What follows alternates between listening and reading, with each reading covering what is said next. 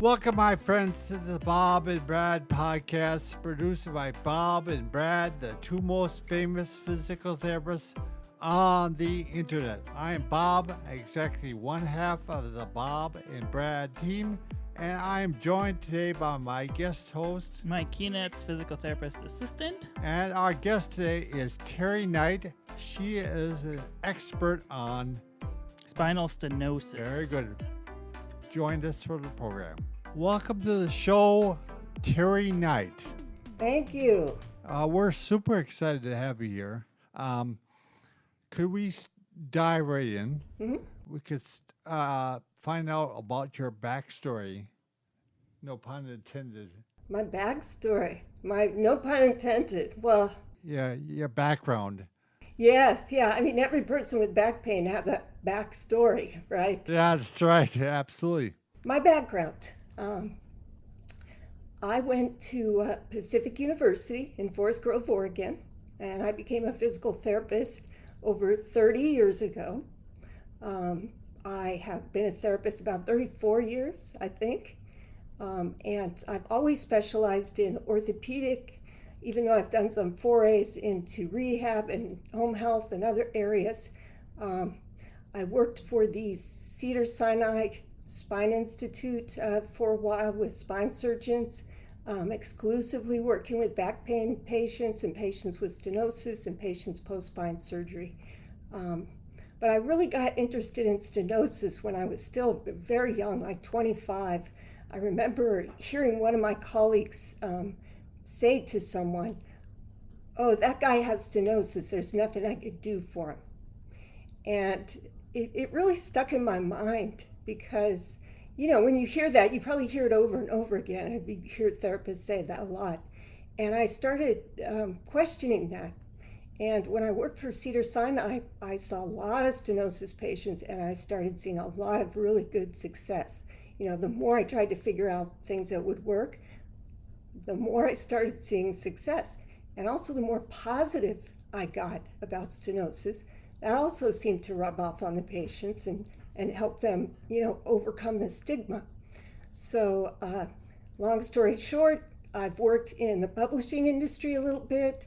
Um, so I just I realized that writing a book is a way to help way more people. You can either go on the internet and become the most famous PT, or you can write a book and and also help a lot of people with you know just saying it once. So um, so that's my background. I'm I'm now retired. I'm I'm writing full time, and and that's where I'm at. Great. So, we would like to mention your book, Rehab Your Own Spinal Stenosis, as a title. Uh, we would highly recommend it for people with spinal stenosis or healthcare professionals who work with patients that have stenosis. Would you mind telling us a little bit about the book? Sure. And look, I have a copy too. That book gets around. Oh, yeah, very good. Um, it's amazing. It's like on everyone's shelves. Yeah. Uh, that's right. So uh, yeah, well, basically, I, I wrote the book because there I I would just and I still see so many patients who just learned that they had spinal stenosis, and oftentimes it's inadvertent. You know, someone falls off a bicycle and they get an X-ray to rule out fracture, and they find out they have spinal stenosis, and they think their life is over. They think they're going to wind up in a wheelchair. All these horrible things are going to happen. And, um, and then when I reassure that person, there's such a sense of relief. And I wanted, I wanted to have something out there that people could reach to to get that sense of relief early, as soon as possible. Um, and also something that doctors could um, direct their patients to because they don't always have time to explain. Um, everything about stenosis. They just kind of dump this scary diagnosis on the patient, or the patient just sees their MRI results without even talking to the doctor first.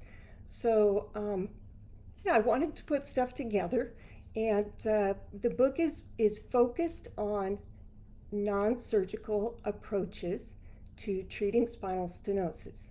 Um, it does have a chapter on surgery, but the focus is um, let's try the, these non surgical approaches and see how we can do. Um, that's always the best first choice. unless it's an emergency. Sure. It's my favorite book on stenosis, without a doubt.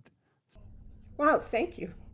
We could tell from your book and your recommendations that you have in here that you've worked with a lot of patients who have spinal stenosis. Do you want to talk about the work you've done with them? Yes, uh, sure. I um, I really I look at it from uh, some different some different ways. I think one thing I do is I look at which I think is not unique because I know other therapists do it, but I think it's a little bit different, which is uh, a lot of physical therapists look at back pain and stenosis as a structural problem. You know, the, the spinal canal is narrowed, the uh, openings for the nerves are narrowed, and we're looking at this structural problem, and we need to just uh, strengthen this person so their spine is better supported. Um, and that and that's fine. That's good. That that will help people. Um, I like to look at stenosis more as a physiological problem, um, in the sense that we need to improve the health of the spine and the structures intrinsic to the spine. And and the reason I look at it that way is is circulation, blood flow, whether or not you can relax all those things tap into inflammation. And if there's any swelling, you know, any chronic inflammation, just like someone with a chronic ankle sprain might get swelling from time to time, you know, in their old ankle sprain or their old fracture. Sometimes people get little flare ups of inflammation. And if, if you can get that to a minimum and make sure that people have a good blood flow to their spine, they really have the best chance of being symptom free. So, so yeah, my, my focus is, of course, strengthening, but I, I like to think about circulation and, and what's happening metabolically. Sure. So, Terry, you kind of touched upon this. Um, can you tell us what you define spinal stenosis?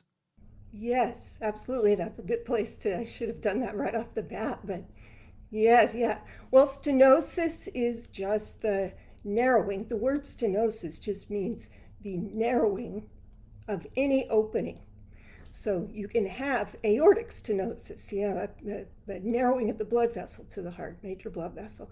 You can have intestinal stenosis, which is awful. Um, I like to say you can have mental stenosis. sort of nar- narrow-minded. Sometimes I can use that, and people don't know what I'm talking about. Um, but uh, so, so spinal stenosis, there's actually two, there's actually four types, but there's two main types. And one is central, and that is the narrowing of the uh, spinal canal, which is basically just the opening for the spinal cord, and it, and it just drapes down the spine, like so. And it, you know, looks like that. In my book, I talk about stacking up Krispy Kreme donuts, you know, 24 Krispy Kreme donuts, and you look down the hole down the middle, that's the spinal canal, okay? So when that space is narrowed, there's less uh, there's less room for the spinal cord, and that can sound really scary. Like there's going to be pressure on the spinal cord, and it's going to I'm going to be paralyzed. That's where people get that. Um, one thing to realize though is there is a little bit of narrowing that can happen, and there's still not pressure on the spinal cord. There still aren't symptoms. Okay, you can have mild stenosis, moderate stenosis, and severe stenosis. And even some people with severe stenosis don't have symptoms, which, which I think baffles a lot of, a lot of people. But it, for me, it's great because you can really be optimistic with anyone. Um, and then there's foraminal stenosis. And that's just basically, you know, you've got your spinal cord going down the spine, and then uh, the nerves are coming out of the spinal cord on the side and the nerves are exiting the spine through these little exit holes. They're shaped like ears, which I like. They're shaped like little ears. And the nerves, I always think your spine is listening, you know, but uh, it is, it's listening. So anyway, they come out, they come out the side, and if those holes are narrowed, that's foraminal stenosis. All right. I, I think I'll just say a little bit more just to get it out of the way. There are many, there are uh, some different ways that you can develop stenosis, different things that can cause it. I like to say different things that can take up space in the spinal canal. Okay, and one of those things is bony changes, and that would be a, a lipping or spurs. Some people like to think your bone's developing calluses as you age, and then that bone builds up and it takes up more space. Some spurs are in places where it's no big deal. It's not really bothering anything. And other times it can be in a kind of a nasty place, like right into that foramen. So, bony. There's also disc. Disc herniations and protrusions can, can go into the spinal canal or the foramina. Then, then you've got things like inflammation, swelling, which people don't really think about a lot. And then um, the other thing is ligaments you have we have basically kind of two main ligaments inside the spinal canal. So you've got the posterior longitudinal ligament that runs down the front. People sometimes correct me. They say, "Why is it the posterior when it runs down the front of the spinal canal?" I said, "Well, because it's posterior to the discs. So that's why. Just we'll clear that up so we don't get people trying to correct me in the comment section. But uh, that one just kind of hangs down. It's like it's shaped like a kite. It's like a kite tail. And it actually attaches to the discs. And then you have the uh, ligamentum flavum in the back, which is a bunch of little small ligaments. They're shaped like moths. So I like to have people picture little moths, you know, along the back. And both of those ligaments can thicken. And obviously, anything that thickens takes up more space. Uh, they can even actually calcify and, and turn bony. And that's one of the things I work with patients a lot on is in convincing them that your physiology, your circulation, your metabolism is important to maintain the elasticity of your ligaments. Um, and that is one way that you can really prevent prevent things from progressing or turn things around. Um, you know, you see more problems with ligaments in diabetic patients, for example. So maintaining good blood sugar uh, is, is important for these people.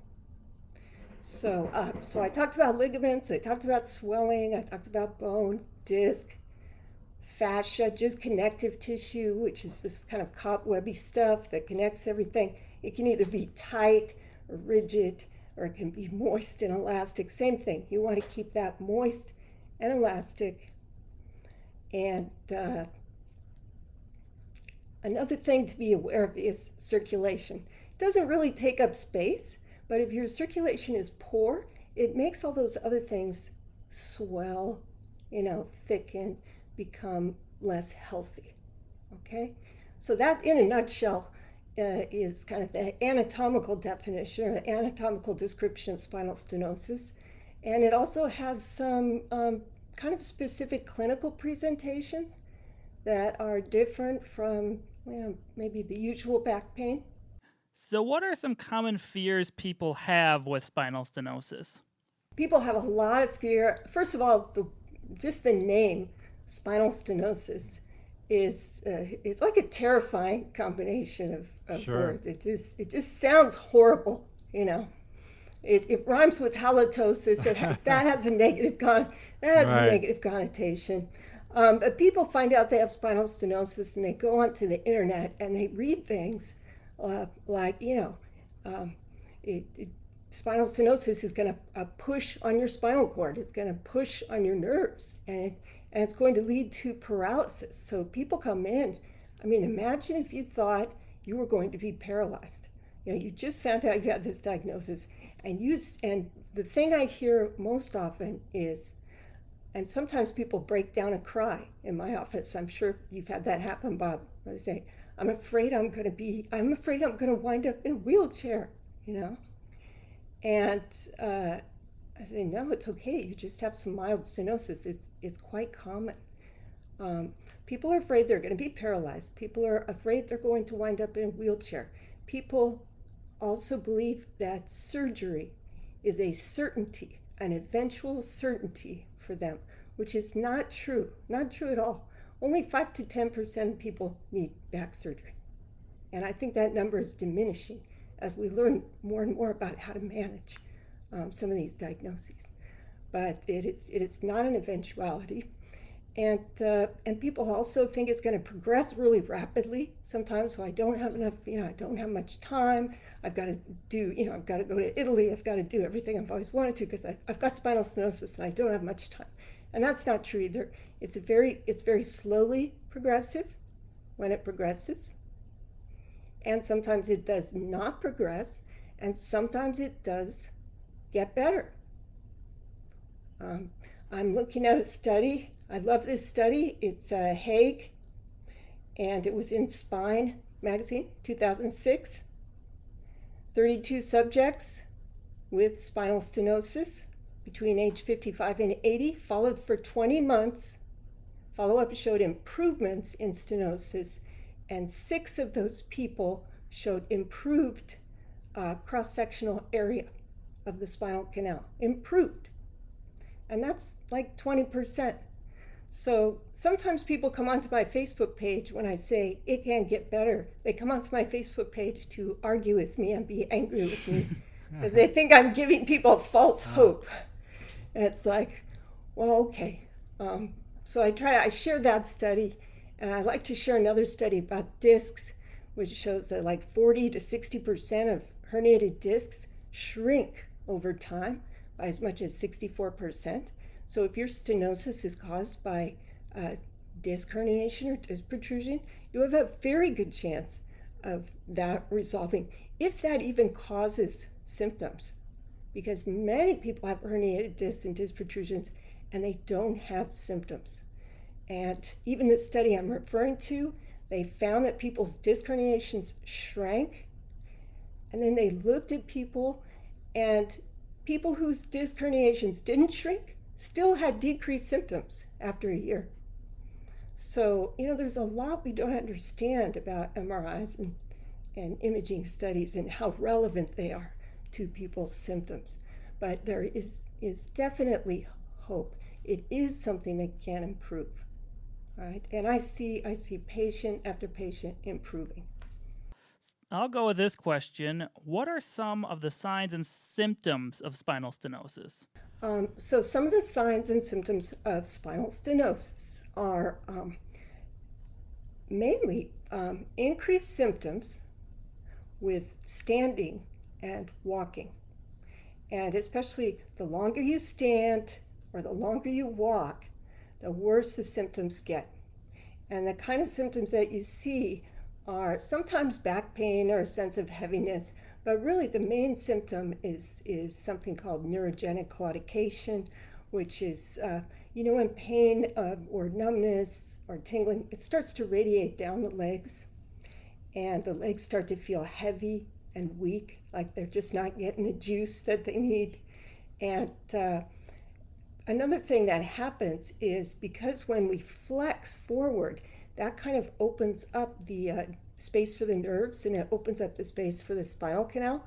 People will tend to, as they're walking further and further or standing longer, they'll start to flex forward. You know, they'll start to lean forward. So when you see people doing that, or you see someone flexed over a shopping cart, or if I if I uh, if I can uh, get up for a moment, I might be able to show this. I'm just gonna I'm just gonna Great. show this. I'll yeah. take my earphones off. So people people with stenosis will be walking with a walker, and they'll, they'll be walking like this, and then they'll start going like this, and then they'll start going like this, and then sure. they'll kind of sure. going like that. When no, I see great. people like that, I think stenosis, it's not always stenosis. Some other things like Alzheimer's can, can have people walking like that. But another main indicator of stenosis, lumbar stenosis, is that symptoms are relieved by sitting. And it, it, happens really fast. It happens just like that. You know, so people can have weakness in their legs or pain down their legs. But if they go away when you sit, that is a sign of stenosis. All right. Another another thing is um, often people with back pain, they they it's uncomfortable to sneeze. They kind of brace and they grab stuff. It's really painful to sneeze or cough. But with stenosis, it's really not painful to sneeze or cough. Okay? Uh, people with stenosis have an easier time walking uphill than downhill. And that's because when we walk uphill, we bend forward a little bit. When we walk downhill, we can lean back a little bit. Another uh, sign of stenosis can be uh, pain is not increased by bending, but pain or symptoms are increased by extending, looking up, sometimes forcing people upright will aggravate their symptoms. So, something I'll say this one thing something I see a lot um, sometimes in uh, clinics or home health is I'll sometimes see a therapist, there'll be a patient. Uh, walking a, a, bit stooped over, and I'll see the therapist uh, shoving them up, you know, yeah. get stand up straight and forcing them up. And that's really not a good idea. Um, people with stenosis will stand up as straight as they are comfortable.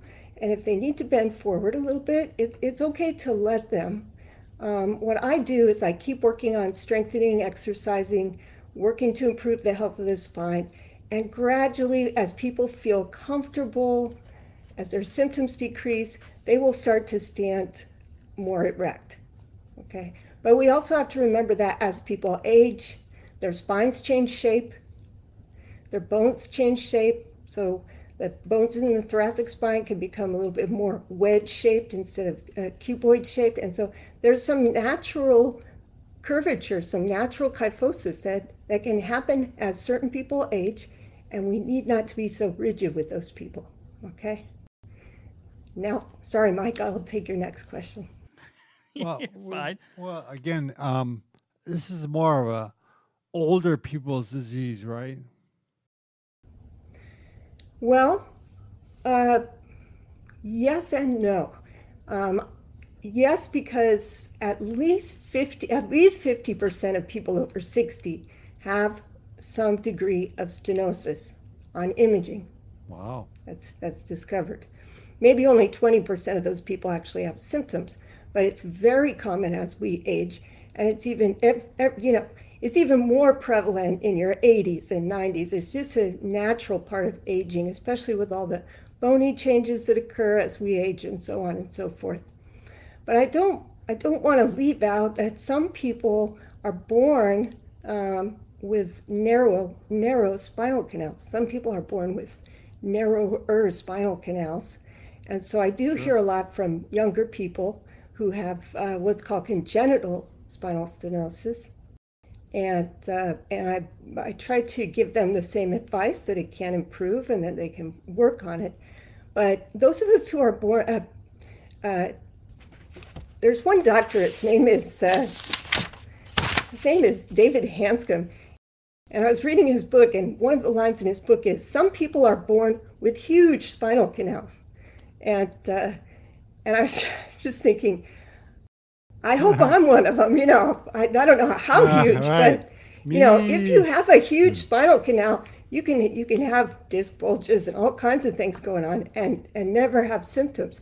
Um, but some right. people are unlucky and have have smaller ones, and some spinal canals are shaped uh, oval, and and some are are shaped like this. They're called tree trefoil. They're good little triangular shapes. So the triangular shape is not quite as fun as that shape. So there's lots of variation. But yes, stenosis is a normal part of aging and it is not highly correlated with symptoms. It's not, it's many people have stenosis and don't know it. When they just when they just do MRIs and x-rays of the general population without pain, many people have stenosis. It is not guaranteed that you're going to have symptoms when you have stenosis. Okay? If you have a, an appendicitis, there's a very high likelihood that you will need to have surgery. You are going to have symptoms, okay? Stenosis is not like an appendicitis. It's a natural part of aging. Um, I have some stenosis in my spine. I, I currently have no symptoms whatsoever. I can do whatever I want. And, uh, you know, I've suffered with back pain in the past, but uh, right now I feel great. And uh, Bob, I just want to say one more thing about aging because I just learned this this year.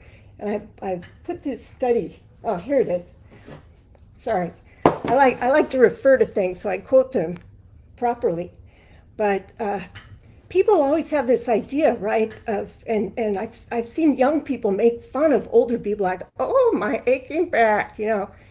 But did you know that back pain complaints decrease as we age? Yeah, actually, Dr. Stuart McGill told me that. Yeah, I mean it's great. People complain about back pain uh, in their 30s and 40s, and then it starts to decline right. as we age.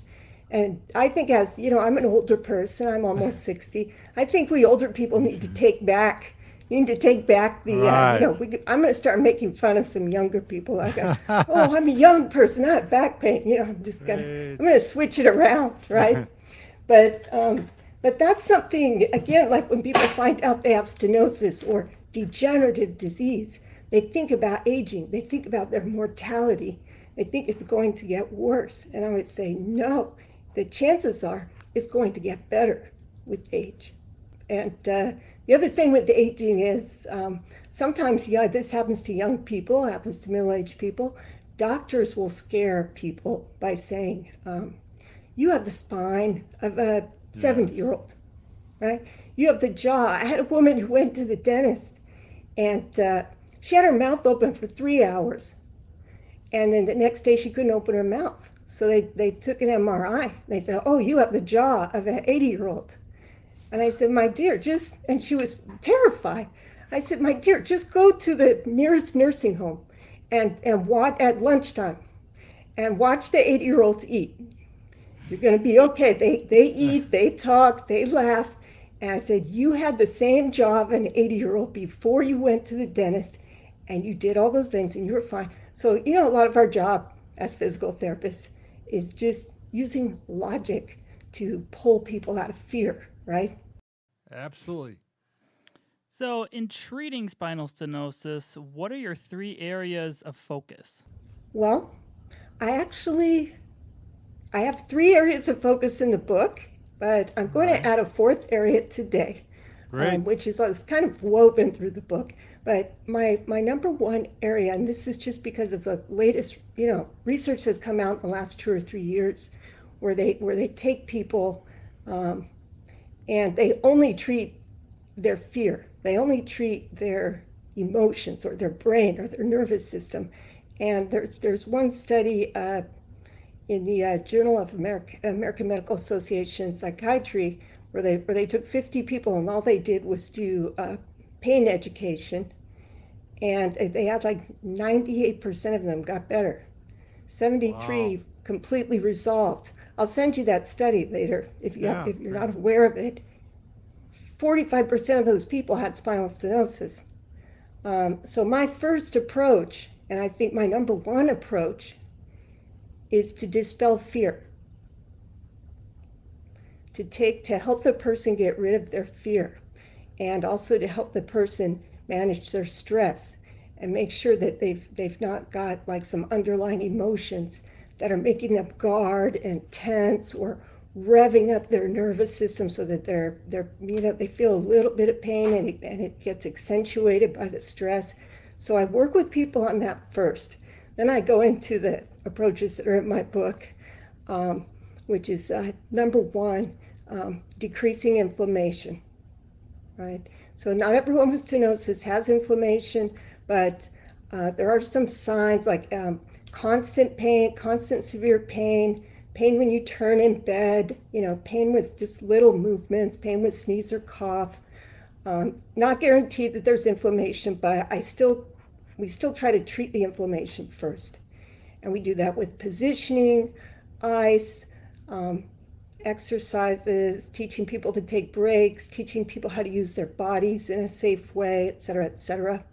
And, uh, and then gradually starting to reintroduce activities. You know, we kind of cut out all the activities that can aggravate stenosis typically, like extension. You know, I don't let people go fishing and haul back and throw that reel.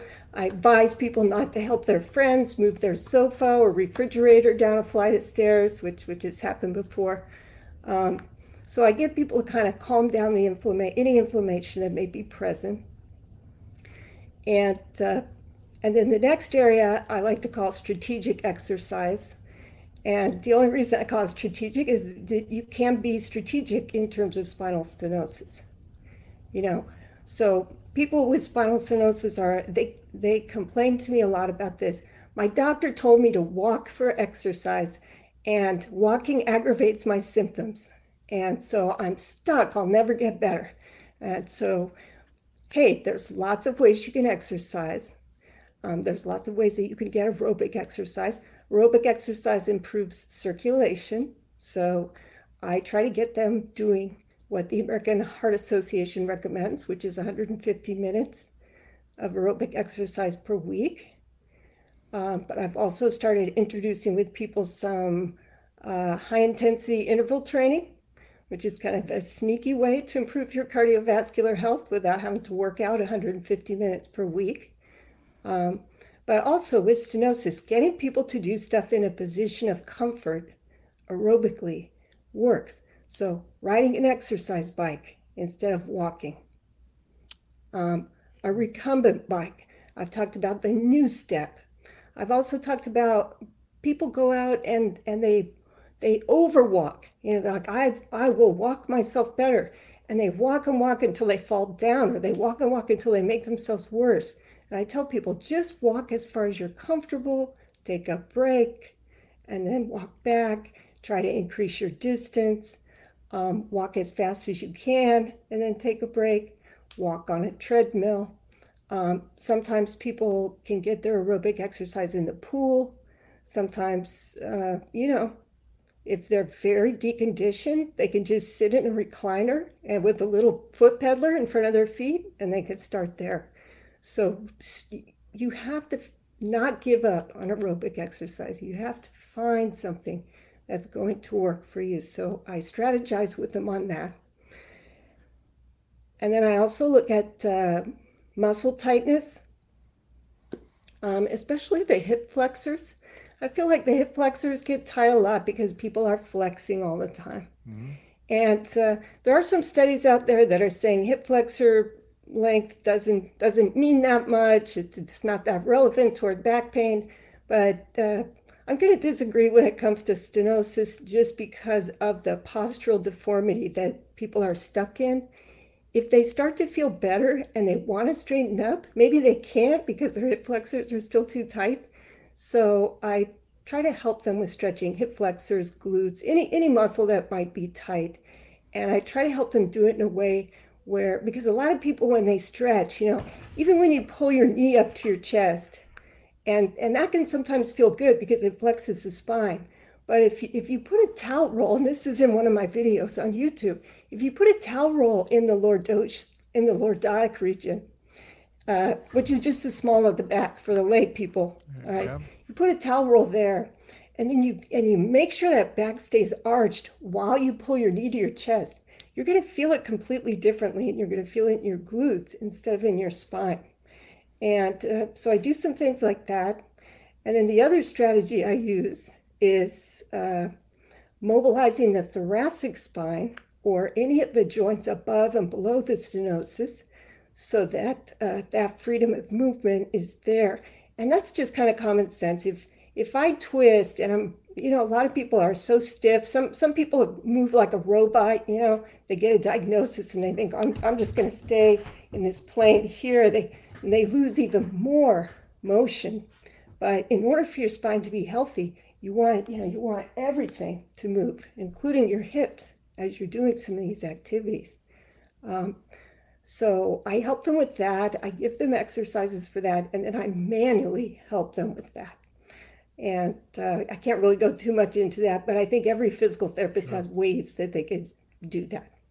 And then the last section, sorry if I have this going on too long. The last section no. is just overall health and wellness, um, you know, which involves diet, smoking, sleep, psychology, everything you can think of to improve your overall health.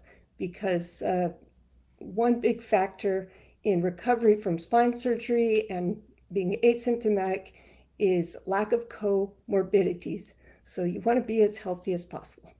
Uh, going back to the anti-inflammatory strategies, um, could you talk in maybe great, greater detail on the first five? Um, the first five that I have listed in my book, um, I think uh, the first one is just find your best resting positions. Right. And and that you know that involves some education on uh, you know reminding people that extension bending backwards can sometimes be aggravating, and also just that very large large twisting motions can sometimes be aggravating, especially with foraminal stenosis. Um, but I, you know, I teach people just the basics, which is uh, people generally feel a little more comfortable lying on their side, not always, but if you're on your side, you can put a pillow between your knees or you can put a pillow in front of your chest. Some people put a pillow behind them, so they're just completely propped in this in this very um, loosely packed, very comfortable position. If you're lying on your back, sometimes I have people put a couple pillows under their knees. And I'm a big fan of body pillows because you can throw those things everywhere and just get support all over. Um, as you're finding your best resting positions, I also want to make sure it's clear. I don't tell people to just rest all the time. I want them sure. to find a resting position, you know, two or three times a day for 15 minutes or a half hour or a short period of time so that they get in the habit of giving themselves a little break. And then while they're resting, they can work on breathing exercises, relaxation, reassuring themselves, all kinds of other things that reduce inflammation. Um, the next uh, technique I like is ice. Now, we know that both ice and heat are helpful for inflammation. I have a bias towards ice. And the reason I'm biased toward it, some people can't use it. So if you can't use it, you can't use it. Some people are actually allergic to ice. They have a very bad response to it. But if you can, I like it because not only does it reduce inflammation and swelling, but it slows down the nerve's ability to transmit pain signals. So when people are inflamed and they're in constant pain, their brain is getting a constant signal. And um, you know, after a certain amount of time, that that pain becomes imprinted on the brain. So even if we're not getting that signal, we'll still feel it. So it's really important to me to interrupt that signal and to give people multiple interruptions throughout the day. So ice for 10 minutes, very cold, try to get it numb. And then I always try to give people a visualization, like imagine your back is on fire and the ice is putting the fire out. And that, I think, helps um, accomplish the relaxation that goes with it. I actually thought, I've actually been thinking, because I've used ice a lot, and people come to me, I didn't think it would work. I say, you have to use it. You have to use it two to three times a day for five days before you give up. And after five days, they come back and I go, I never believed you, but it worked. And I did the visualization. And now I'm thinking, hmm, was it the ice or was it the visualization? I don't know. I like to think both. But anyway, that's how I like to use ice. And there are instructions in my book on how to use it safely. I do recommend that people make sure that they're using it safely and consult with their uh, medical practitioner for that. Okay. Um, the next one uh, that I have in my book is using a lumbar corset. And I have that in there. Um, I think it's a North American Spine Institute uh, did a report on um, stenosis in 2011 they and they you know they looked at all the available studies at the time. And there was a study that was uh, significant and of good quality that showed um, that people could walk farther when they wore a lumbar corset than without. Some people with stenosis and that's really the only reason i put that in there because uh, if people are going to go for a long walk and they want to get more exercise they may be able to do it with a corset or somebody, you know, you want to do dishes or you have to go to some big event, you want to get through it, it may be more easy with a corset. Um, the other thing is for sleeping, I like corsets for sleeping because it kind of prevents people, sometimes they twist suddenly. It just kind of prevents, uh, it just kind of stabilizes that area. So when you're twisting, you use your upper back or you use something else, and maybe you get a better night's sleep because of that. Okay and that helps with the inflammation. I don't recommend corset wearing 24 7 or becoming dependent on it. Yeah. Um, that's not what it's for. And so I always tell people don't wear it more than a half hour at a time during the day. And the only time you wear it all the time is you can wear it to sleep. So we use the corset as a tool. Works for some, doesn't work for others. Number four, um, number four is use a walker. And um, of course, if you don't need a walker, if, if you don't have many symptoms and you're not having trouble with balance, you don't need to use a walker. But if you're walking and you're starting to stoop, stoop, stoop, or you're limping, you know, egregiously limping around, um, just using a walker can just keep you in better alignment, take a little pressure off the spine.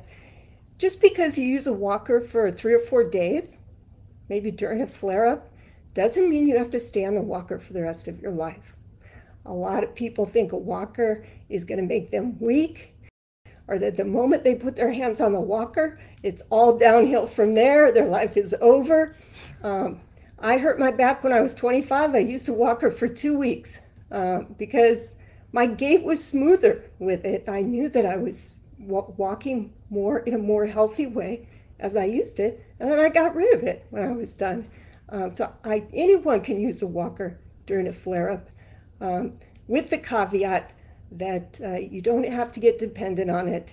And if you know, if you don't really have problems with balance, uh, and you're using it, you know, for more than a week, um, you might want to get some help weaning yourself off of it. Okay, but uh, for older people or people with balance issues that are severe, I can tell you this: um, it is much better not to fall than to fall. Okay.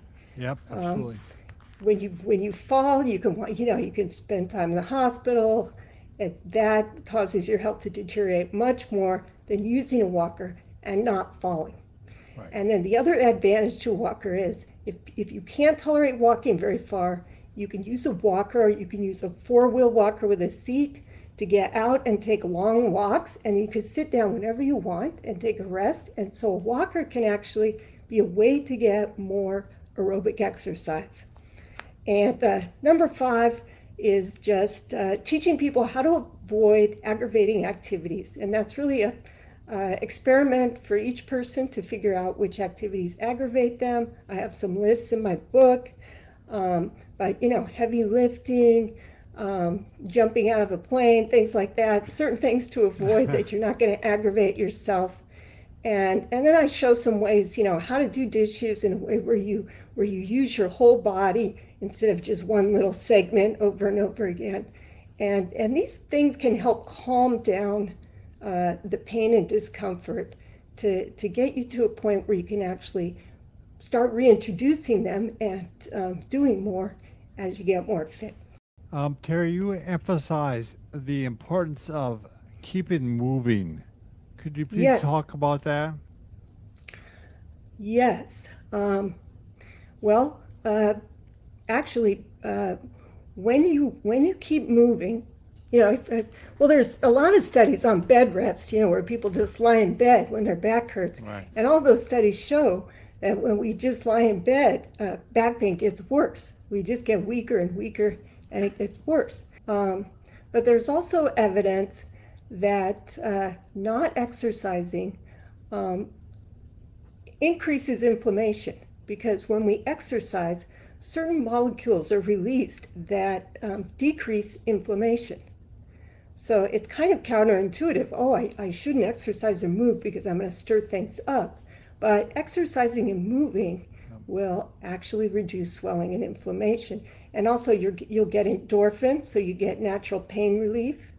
Um, if, if you're, sorry, if your exercise is swimming, um, I found out recently that swimming um, causes a release of serotonin, which, uh, like more than any other exercise.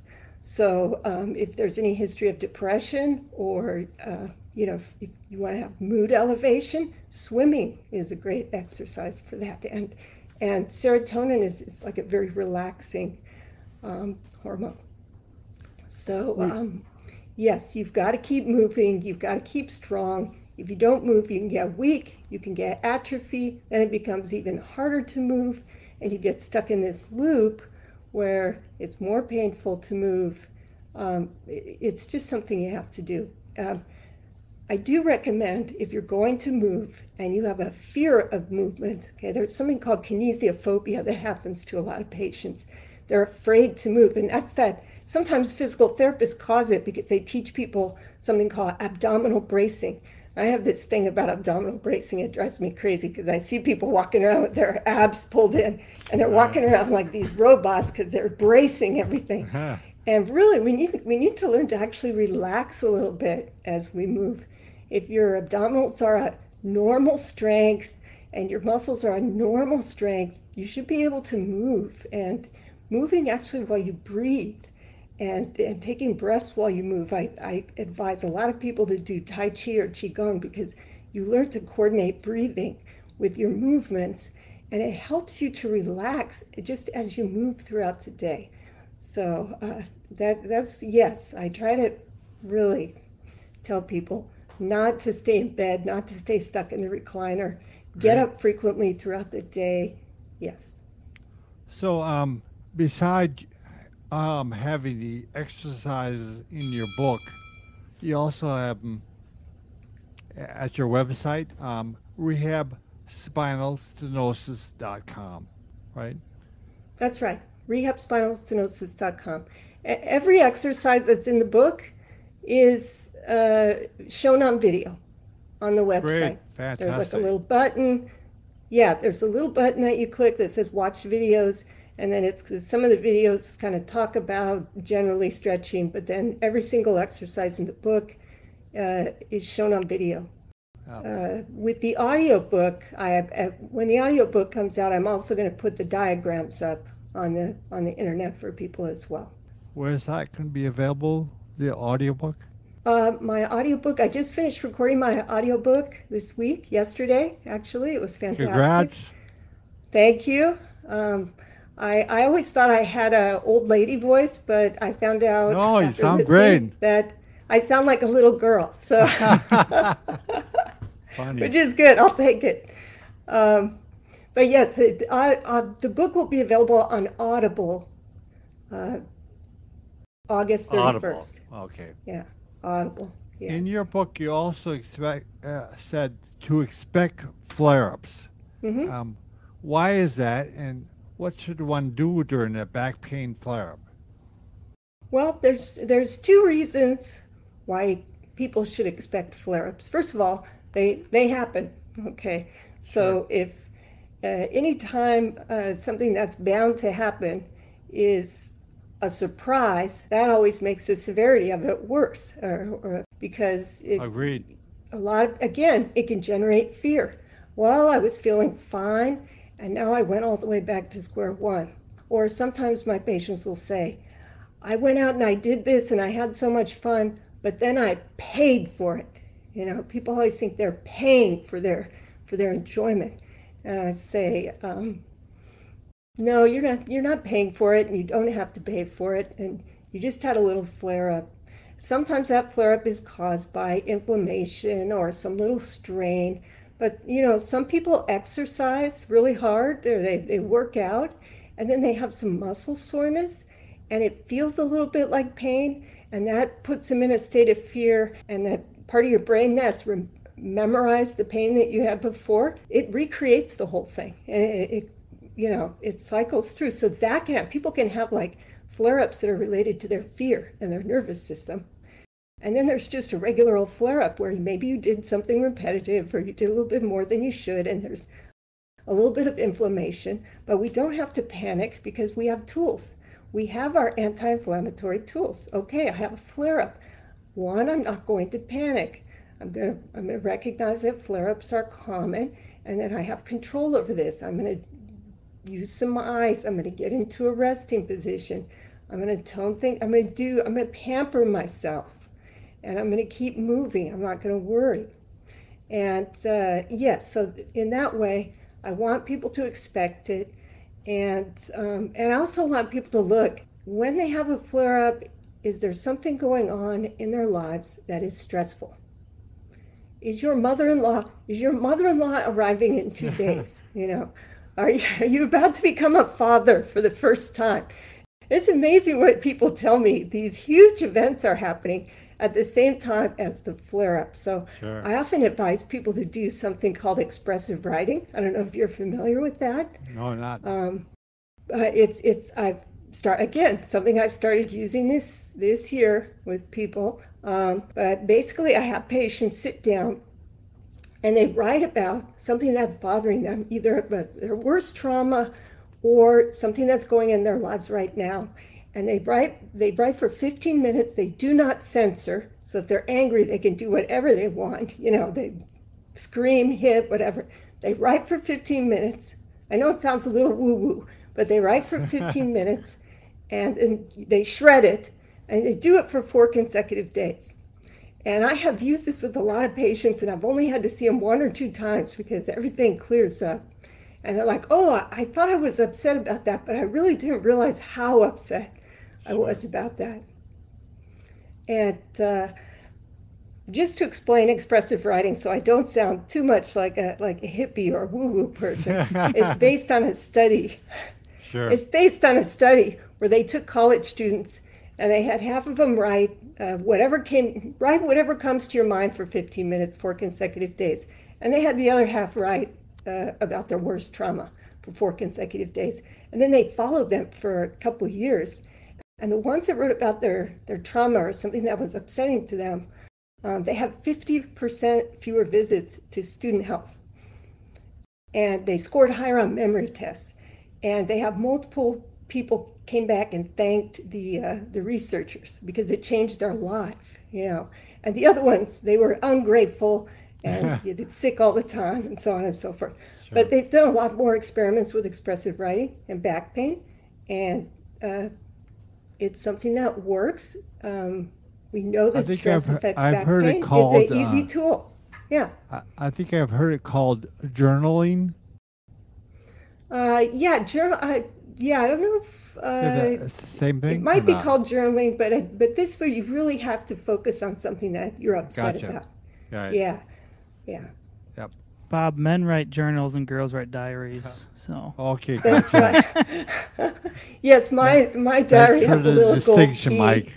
When I write my anger down, I use a little gold key to lock it up. Understood. did we get through everything? I think Uh, yeah, this is the last question, Mike. Did we get Sure. through everything? yeah, we got one. one more one question. One question, here. a long Sure. one. So, at the end of your book, you include 25 tips for lumbar spinal stenosis. Could you briefly mention 15 of your favorite tips? Could I briefly mention 15 tips? Maybe five, Thanks- three. thanks for I that know. Yeah, question. you can do less. No. You can.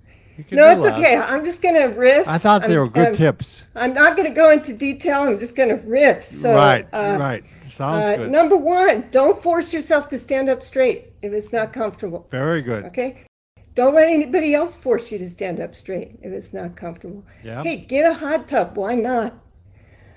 Do Tai Chi or Qigong. Yeah. Do breathing exercises. Try expressive writing. There's a book called Expressive Writing. You could try it. Number number seven, find as much evidence as you can that stenosis is common and a normal part of aging. Okay, find evidence to reassure yourself. Um, eight, get regular aerobic exercise or do high intensity interval training. Try aquatic exercise. Maybe see a Feldenkrais therapist. Maybe see a psychologist specializing in neuroplastic pain. Don't panic. Don't have surgery if all you have is central low back pain because surgery is not doesn't have a good track record for taking care of people with just back pain. Okay? Quit smoking, keep moving, don't be afraid to move, and know what your red flags are that would send you to the emergency room. Those are my That's tips. fantastic. See, that was fast. Mike, you want to mention her book Almost like I was again? prepared. Yeah. Very good. So, again, for those listening or watching, your book is Rehab Your Own Spinal Stenosis. Uh, I'm assuming it's available on your website and probably Amazon as well. Absolutely. It's not available on my website, it's available on Amazon. Oh, yeah. okay. If you go to my website, it'll just take you to Amazon. Could Oh. Terry, could you mention your website again? My website is rehabspinalstenosis.com. And your audiobook is coming out when and where? August August 31st on Audible. Fantastic. Really great stuff today. Um, Excellent. so glad you could join us and I hope you have a great Back Healthy Day. Thank you. You too. You Couldn't too. think of any puns for that, could you? no, I couldn't. Uh, nope.